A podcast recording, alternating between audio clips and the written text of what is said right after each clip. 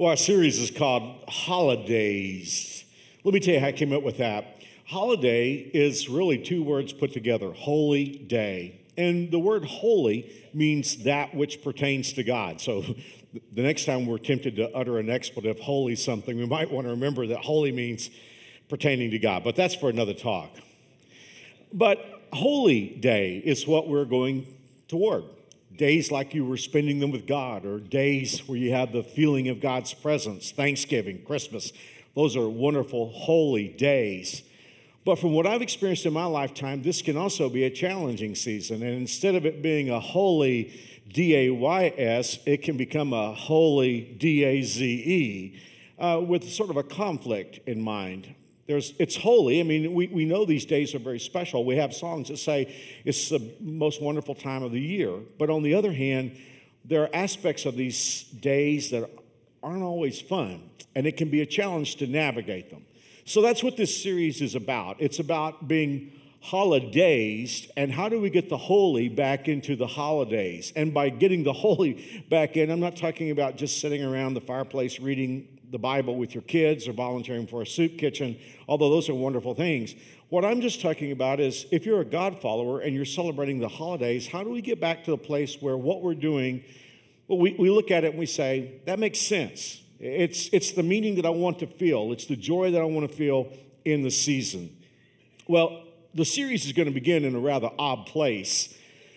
I'll be the first to tell you that I wouldn't really want to start this series on the subject of spending.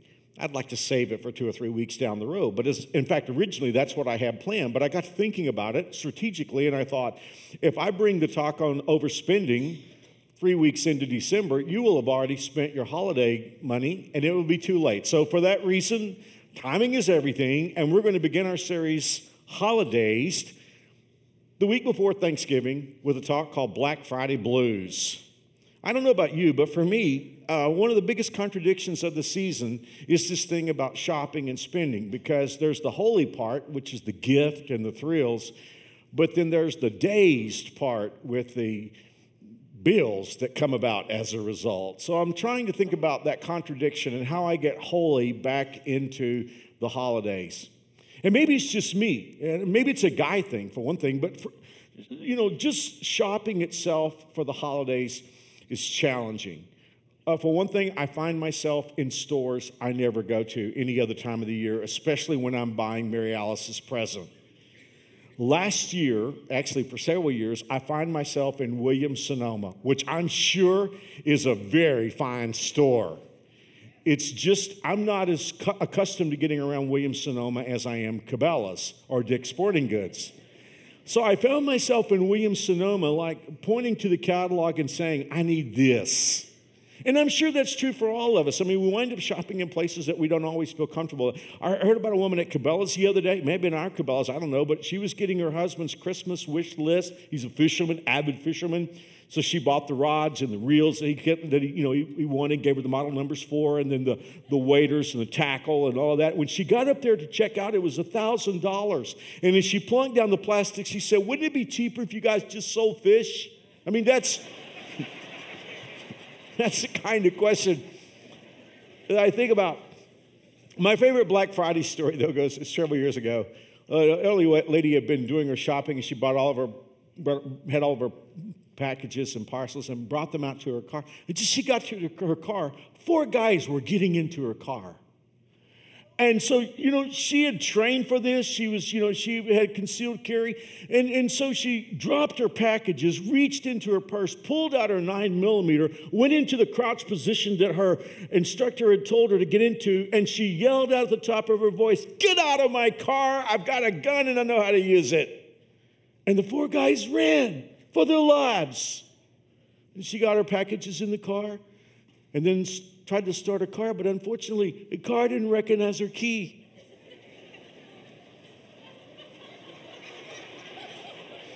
yeah, and she figured out what you figured out. And sure enough, four spaces down was her car.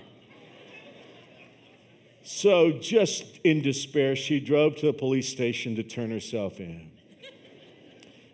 And she told the sergeant what she had done, and instead of arresting her, he doubled over in laughter and gently took her by the hand to her room where 430 something guys in business casual were explaining how they had just been carjacked by an elderly screaming woman.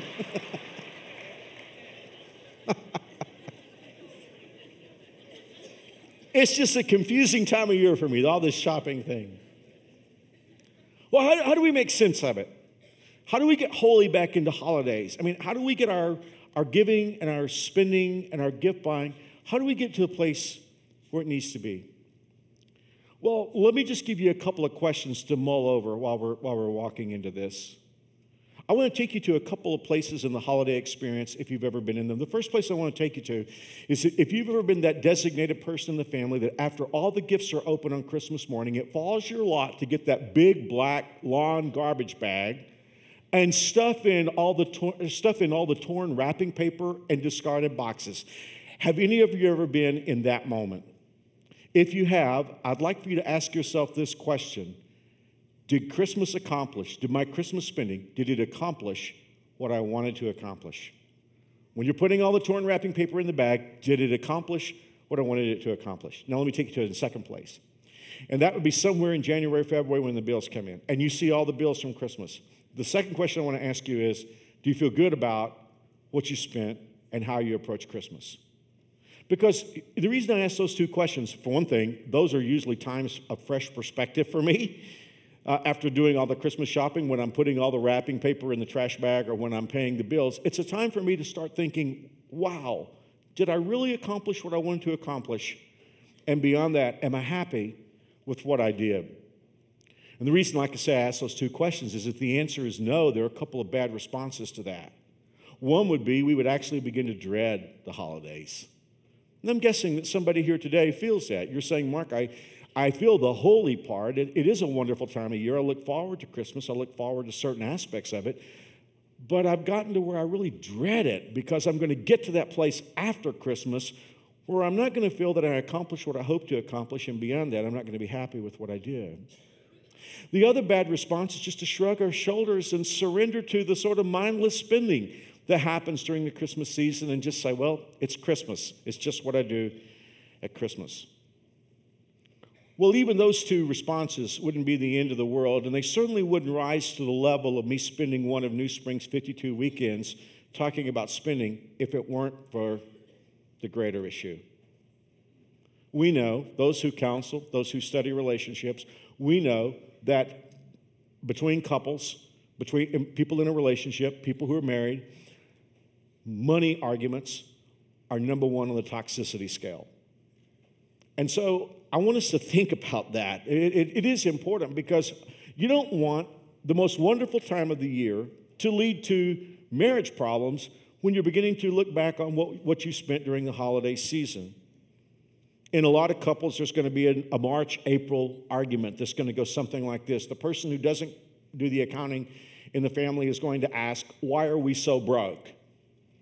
Because after all, our expenditures in the month of December were way up here, so why are we so broke? And the other person who does the accounting is going to answer something like this I was just trying to make a nice Christmas for blank. And certain things can go in that blank. You know, probably the number one answer I was just trying to make a nice Christmas for the kids. I was just trying to make a nice Christmas for you. I was just trying to make a nice Christmas for your family. I was just trying to make a nice Christmas for all those people who are going to buy us gifts. It is in that particular argument that I always fantasize about Jesus showing up and saying something along these lines.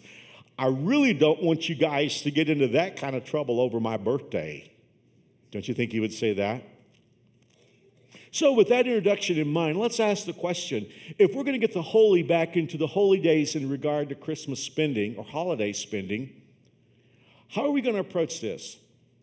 In the, in the brief time that I have left in this message, I'm going, to go, I'm going to go at it from two angles.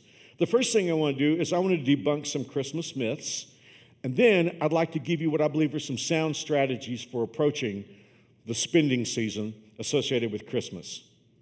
See, here's the thing Many of us who have settled the Santa Claus issue a long time ago, we're still believing some Christmas myths. And so today, I want to share with you three or four Christmas myths that people believe, and we'll debunk them. Here's the first one The reason for overspending is we don't have enough money. if you're ever in an argument over spending, chances are that'll be the feeling. If we have more money, then we wouldn't have this problem. But, guys, if American, if American life has taught us anything, it doesn't matter how much money you make, you can always overspend. Many years ago, when I was counseling, I talked to a woman in my office, and she, she told me that she was a surgeon, her husband was a surgeon. And she said, We make an extreme, insane amount of money, I believe was her adjective. And when she told me, it, it was an insane amount of money, even for eminent surgeons. And yet she said, We're broke. And she went on to tell about her husband's spending, how that he had a, a warehouse filled with exotic cars he never drove. So no matter how much we make, we can always manage to overspend. But there's a Bible story that teaches us that even without the experiences that we've encountered in, in our lives. There was a guy named Solomon who was the richest man who ever lived, I guess the richest man who ever will live. He was king of Israel, the son of David, and he was king during the golden age of Israel. Because not only did God give him peace, all the other nations of the world wanted to be Solomon's friend, and so they, they tended to turn resources over to the nation of Israel just because they wanted to be on good terms. Now, we could take a whole long time looking at how rich Solomon was. Let me just give you one factoid. His annual income, just in gold, was $341 million. I don't know what your Christmas bonus is this year, but I'm guessing it's going to be a little shy of that. $341 million if every year just in gold. Kind of a perspective point is made in 1 Kings chapter 12 verse uh, 1 Kings chapter 10 verse 27. The Bible says the king made silver as common in Jerusalem as stones. So next time you see a gravel driveway, think about this. Solomon was so wealthy, the silver became like pebbles on a gravel road. Now you would think this guy always had plenty of money.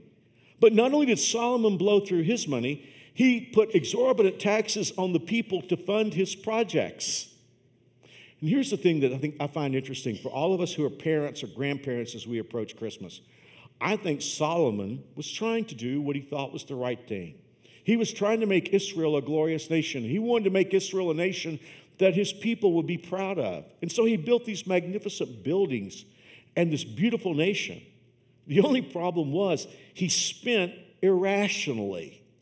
After he died and his son became king, in the first week of his kingdom, representatives from the people came to Rehoboam, Solomon's son, and they said this Your father was a hard master.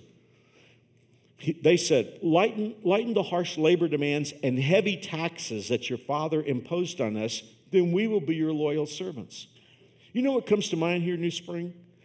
I think Solomon was thinking, I am going to leave my people with this magnificent nation, and I'm going to leave them with all these thrills. And yet, all they felt was, Solomon left us with all these bills.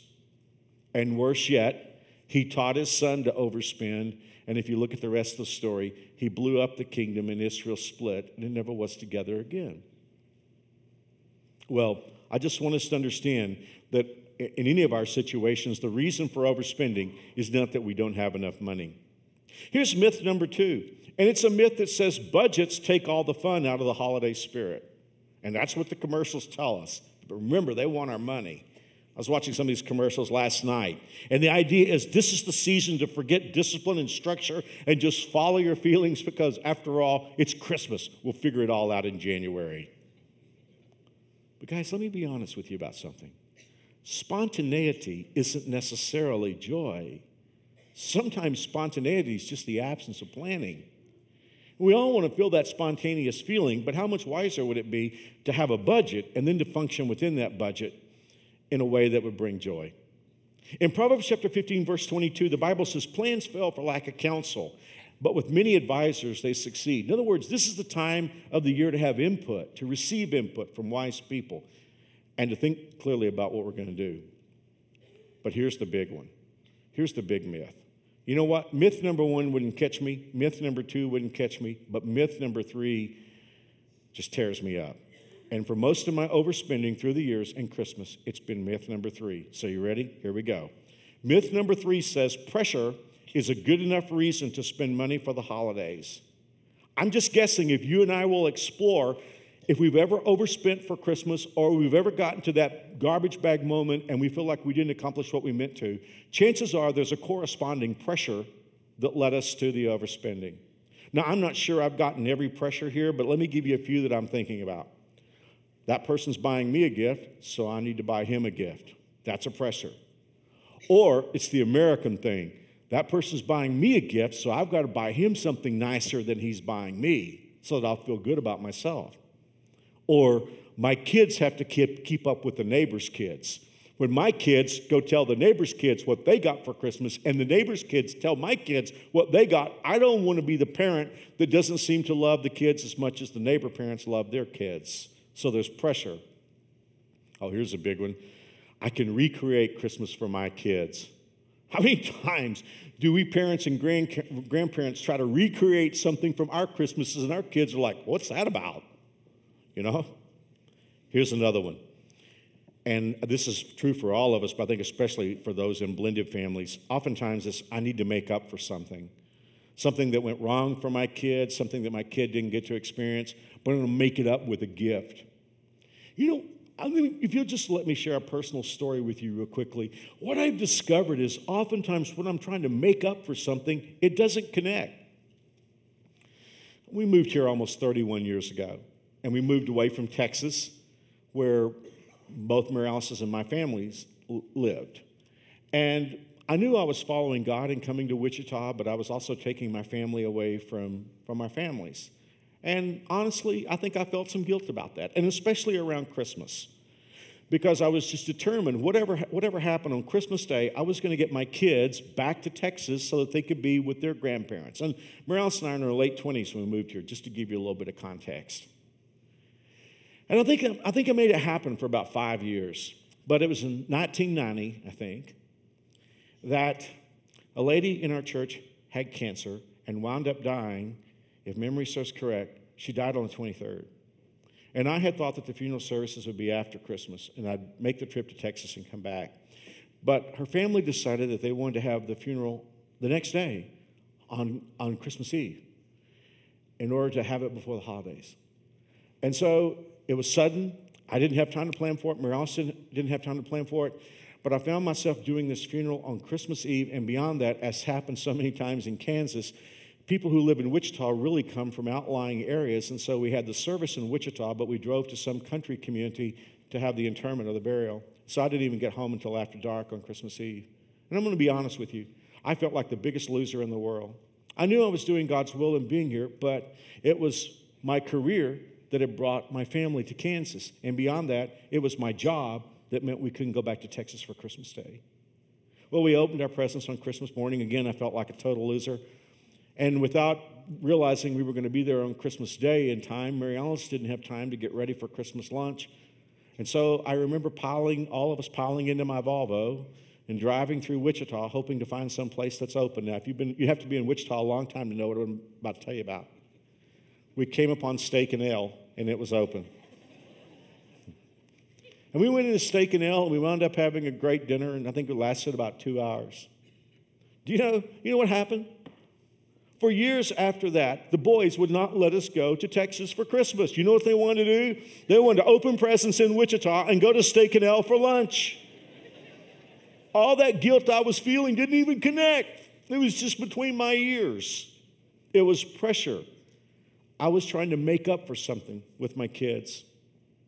Now, if you're a female, you don't even need to worry about this next one because you would never do this. But if you're a guy, heads up here. I'm running out of time is not sufficient pressure to buy Christmas gifts. You, do you ever see that guy on Christmas Eve that hasn't bought anything yet? He's just pulling stuff off the shelf. I don't know what this is. I don't know what it costs. I don't even know who I'm going to give it to. I just need, I got 10 people to buy gifts for, 10 gifts to buy. I'll figure it out when I get home. Running out of time is not a good reason for buying gifts. I throw this one in because I think it happens to a lot of us having to live up to someone else's expectations who's under their own pressure is not a good reason to give a gift. Because oftentimes we're not even succumbing to the pressure we feel, we're succumbing to the pressure that our mother in law feels, or our mother feels, or our friends feel. So, all I'm trying to say to us is pressure is not a good reason to spend money. For the holidays. And here's the fourth one. And maybe this fourth one is sort of the sum total of the other three. The myth says I can make somebody happy with a possession. Guys, remember this you can never make anybody happy with a material possession. Whether it's your kids, your spouse, anybody in your life, there's no way in the world you can make somebody happy with a possession. Possessions just don't do that.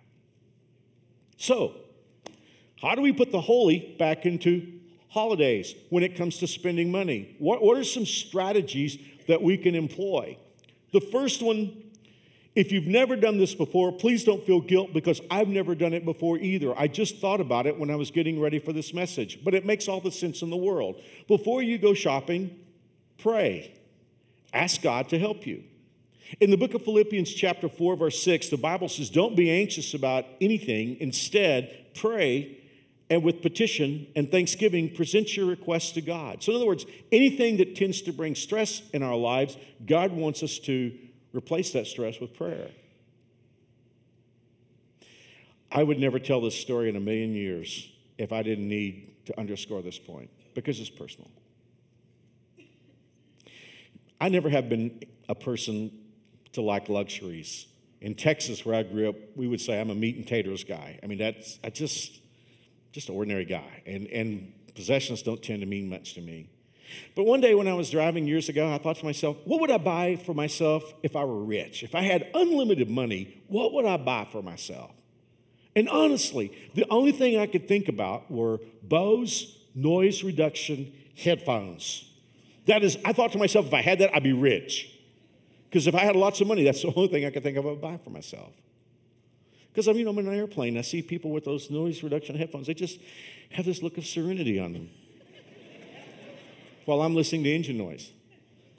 But I would never spend that much money, so I, th- I thought, well, you know, and I never told anybody, just told God. I mean, you know, it's one of those exercises while I'm driving, just blowing up time. A couple months later, it was Christmas.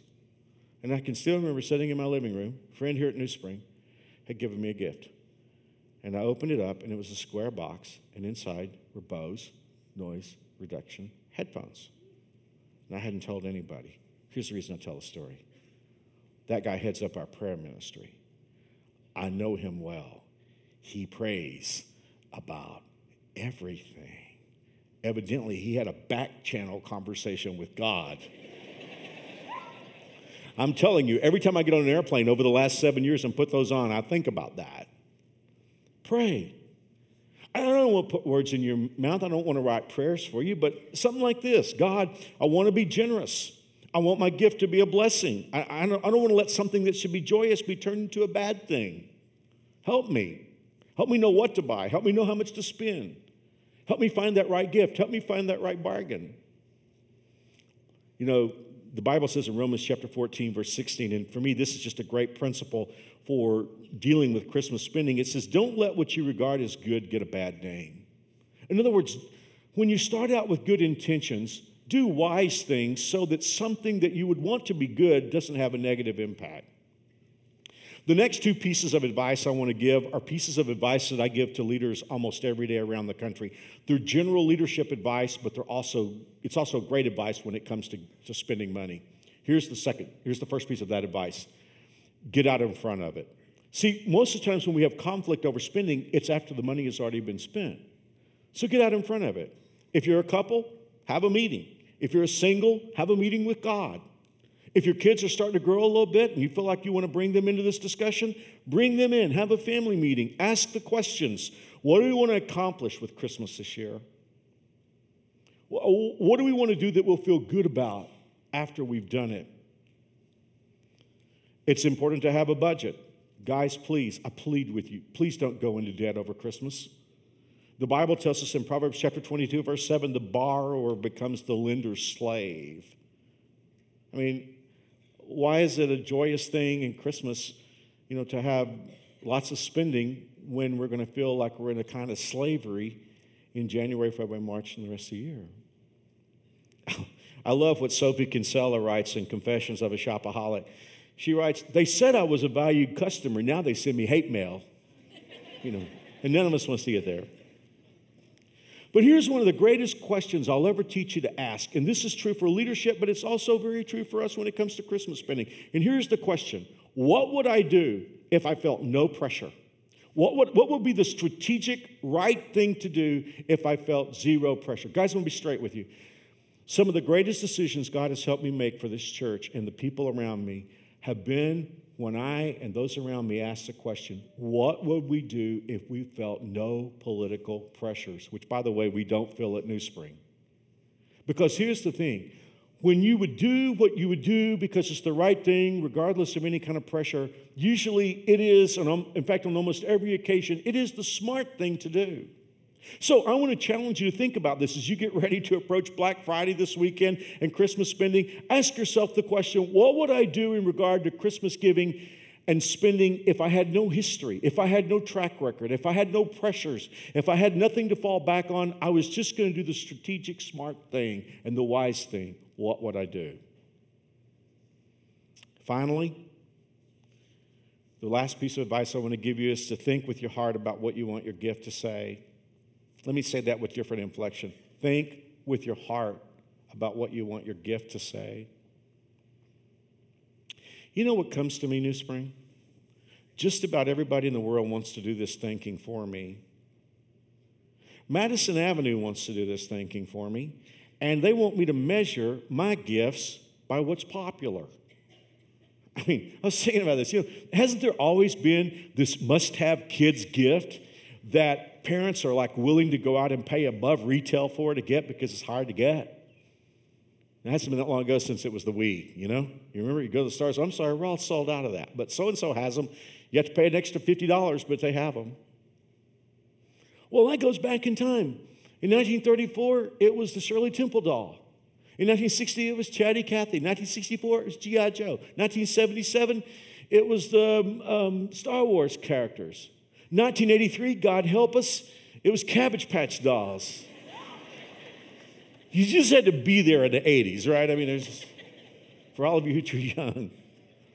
In 1996, if that wasn't bad enough, it was Tickle Me Elmo.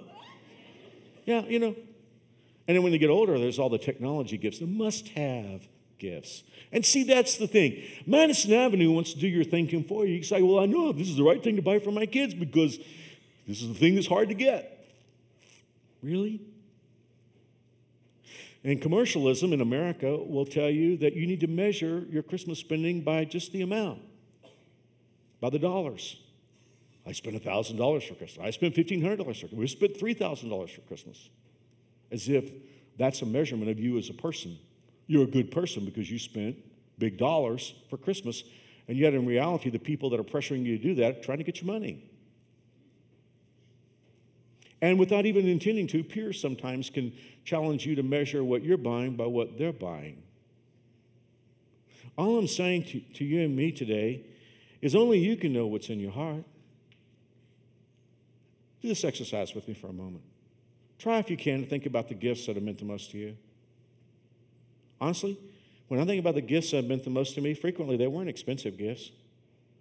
They were just gifts that somebody gave me that had a sense that a piece of their heart came with the gift.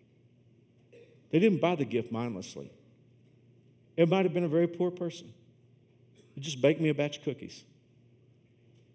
But it meant the world to me because I knew their heart was in it. And that's all I'm saying.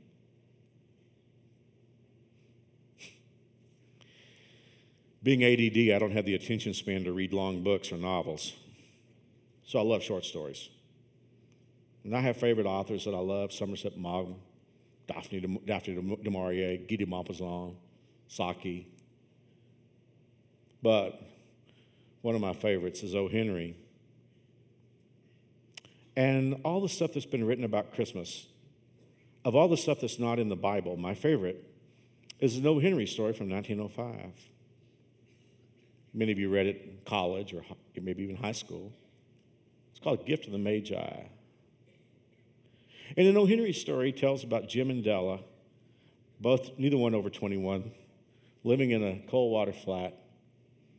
He makes, Jim makes $20 a week. And it's everything they can do just to survive and pay the rent. But Christmas has come, and Della and Jim, deeply in love, want to buy gifts for each other. Della especially. She looks at the money that she saved and, and the pennies that she scraped together by dealing with all the butcher and the baker and the grocer. She has a dollar eighty-seven. She wants to buy her, her husband a really nice gift. Now, O. Henry wants us to know that Jim and Della have two priceless possessions. Two, one each. Della's hair. She has magnificent hair, and when she lets it down, it goes all the way to her knees. And O. Henry says that if the queen herself were in the presence of Della's hair, that the queen would be, would be embarrassed because Della's hair is so magnificent, and Jim is so proud of it. The other priceless possession is a gold watch that belongs to Jim. It had belonged to his dad, it belonged to his grandfather. Very valuable. But Jim's kind of embarrassed about one thing when he takes it out, he's got just an old, ugly leather strap that holds the watch. And Della wants to buy Jim a watch chain and a watch fob. But going out to shop, alas, $1.87 isn't going to buy anything very nice. And so Della is worried about how she's going to buy a gift for Jim. When all of a sudden, a flash hits her. She could sell her hair. So she goes to a wig shop, walks up the steps, where a pasty faced woman says, Let me see your hair. Della takes it down, it cascades. The woman weighs it and says, I'll give you $20. Snip, snip, snip. Della's hair's cut off. And the woman gives her the $20, and Della takes the 20 plus the $1.87. She finds a platinum watch chain with a watch fob, very beautiful buys it for Jim. She can't wait till he gets home. As soon as Jim gets in, he's puzzled, of course, by Della's appearance, but Della tells him that as soon as he finds out the gift that she has given for him, he will understand why that she has cut her hair. But before Della can give Jim his gift, Jim says, I, I have a gift I want you to see, and I can't wait for you to open it. So he tosses a package in front of Della, and when Della opens it, she discovers that there are some beautiful tortoise shell combs. Not the kind you would use to comb your hair, but decorative pieces that women put in their hair in those days, very expensive. Della fell in love with it when she was shopping, but she knew it was a treasure she would never have. And Della now looks at these beautiful combs, deeply touched by Jim's gift for her, and she says to Jim, Don't worry, my hair grows quickly. And now she says, I can't wait for you to see the gift I have for you. And she gives him the platinum watch chain with the watch fob. And when Jim opens up and discovers it, he smiles and chuckles kind of sadly and says, Bedella, I sold the watch to buy the combs. That's my favorite story. That's not in the Bible for Christmas. No, why? Why would I love a story where two 21 year olds give each other gifts that neither can use? Because the love they have in their hearts for each other is so much more important than any material possession. And that's all I'm saying to us. If we want to put the holy back into the holy days, why don't we stop to think about what we're doing and what we give to give from the heart? Because remember this, New Spring any gift you could give for Christmas is a mere afterthought after the gift that God has given you. Because, see, God, even much more than Jim and Della, He gave you the one thing He couldn't afford. He gave his son. If you want to think about the Christmas season, as someone said years ago, at Christmas we put our gifts under the tree. Jesus was God's gift, he put on the tree. And guys, here's, here's, the, here's the straight scoop. It all comes down to going to heaven when this life is over. You realize at most we're going to live here a little, maybe a little more than 100 years. And then we're going somewhere for forever. And I would like to go to heaven but I got a, I got a problem on my hands. I'm not a good person. You know, every once in a while somebody will say, Well, I think I'm going to heaven because I'm a good person. I'm thinking, You're not thinking very hard. Because any of us, if we looked inside and saw what was really inside us, you know, we, we might feel okay if we compared ourselves to our next door neighbor, but how about comparing ourselves to God? No, we're not good people. And we know it. We're fundamentally flawed. We have a brokenness we can't fix. But God loved you anyway. And He loved you so much that He gave the one thing He couldn't afford to give. He gave His Son. I have three sons. I wouldn't give any of them for my best friend. God gave His Son for His worst enemies.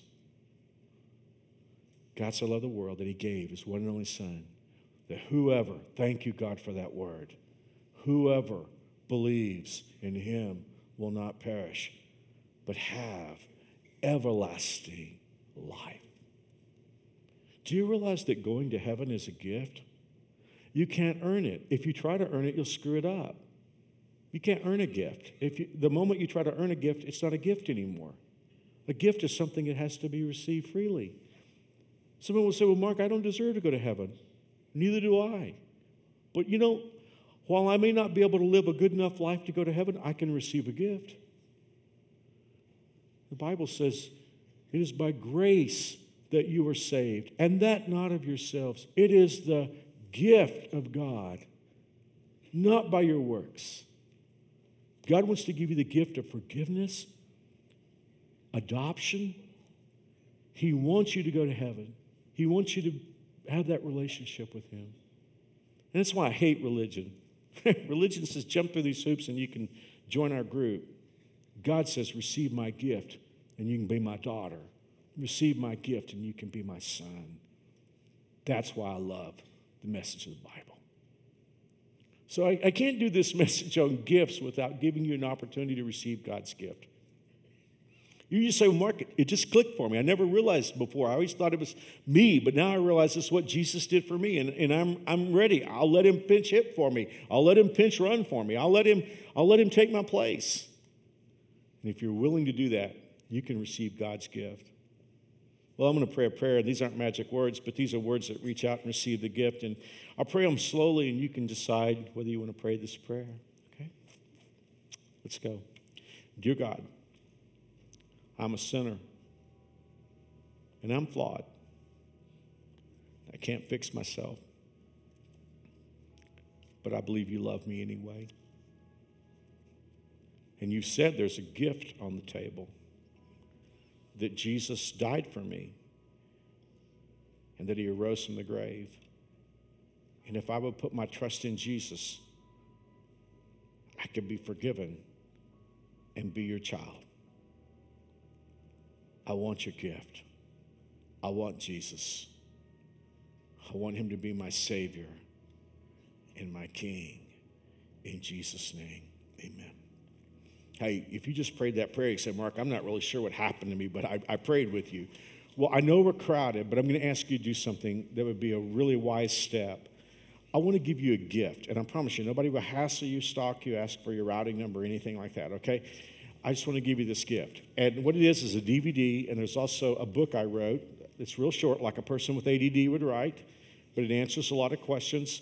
And there's also a coupon for a new Bible. And all you got to do is go to guest services. It's right out in the middle of the lobby. There's a little one back by the coffee shop, and just say, I prayed with Mark. That's all you have to say, and they will give you this.